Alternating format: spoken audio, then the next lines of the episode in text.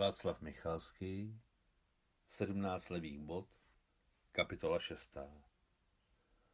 Vystoupili z autobusu na konečné, u starého trhu.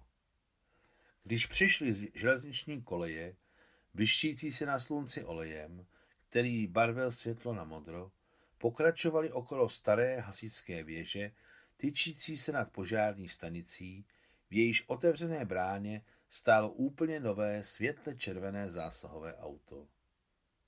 Šli okolo volného prostranství posetého kameny a zmačkanými plechovkami, prošli uličkou na rozhraní dvorů bednářské továrny a kombinátu na zpracování ryb. Zprava od bednářské továrny to stále vonilo dubovými dužinami a zleva z druhého dvora mokrou solí, rybami a kořeněnou marinádou. Úzkou uličkou, kde se ve vzduchu všechny tyto vůně místily okolo stinného dvorečka malé oborové nemocnice, vyšli k moři. Naproti ním šel vysoký mladík v kalotách z plachtoviny a žlutém vybledlém triku. Táhl vysoké zinkové vědro, naplněné po okraj stříbrnými tarankami. Uf, to je něco, vykřikl Miťka Králík. Zajdlo si je nachytal. O čtyř od rána, s blesknutím černých očí, odpověděl hrdě mladík. Ostré, ale nízké vlny rychle běžely ke kamenitému břehu. Moře. Co by dělal?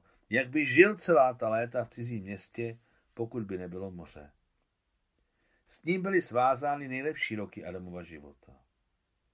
Bylo pro něj živou vodou, radostí a jediným důvěrníkem jeho tajných myšlenek.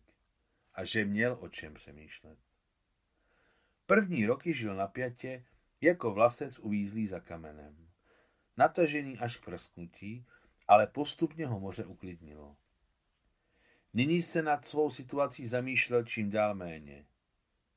Miťka Králík a Tolian Bubu ze široka rozmotávali na kamenech vlasec svého náčiní. Feďa sundal z háčků na Adamově prutu gumové krytky a chystal se napíchnout žíželu. Feďu špatně poslouchali prsty.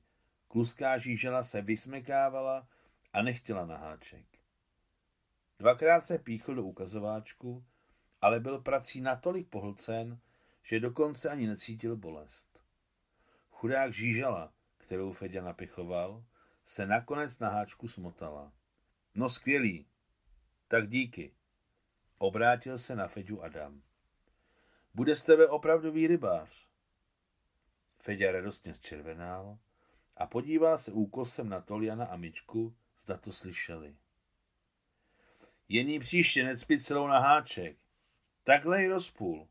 Adam rozpůl tvrdým nechtem žíželu a jedním krátkým plynulým pohybem prstu ji napíchl. Viděl jsi to?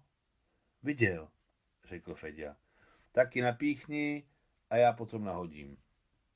Fedя poctěn důvěrou se spočil před tím, než napíchal všech osm háčků.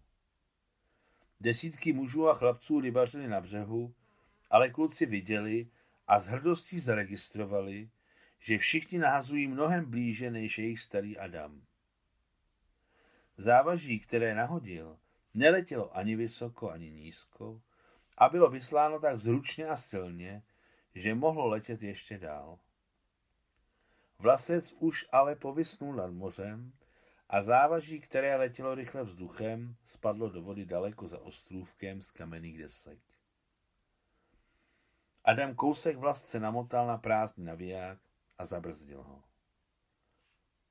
Pláče, pláče, Toliane, koukej, pojďte sem všichni, zakřičela Miťka, který již stihl sundat z háčku první plotici.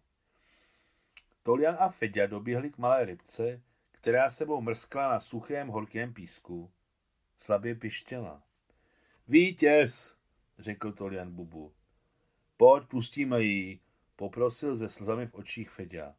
Co, rybka křičí? Přišel Adam. Pláče, odpověděli mu všichni kluci jedním hlasem. A proč by neměla plakat? Hoti do vody.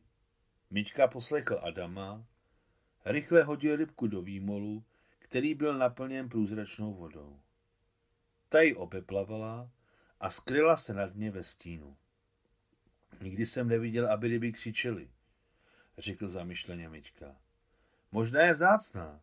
Co jí dá do muzea? Ještě si málo viděl, usmál se Adam. Všechny ryby si spolu povídají. Od velryby po šprota. Ano, protáhl nedůvěřivě Tolian. Jakou řečí? Každá svou.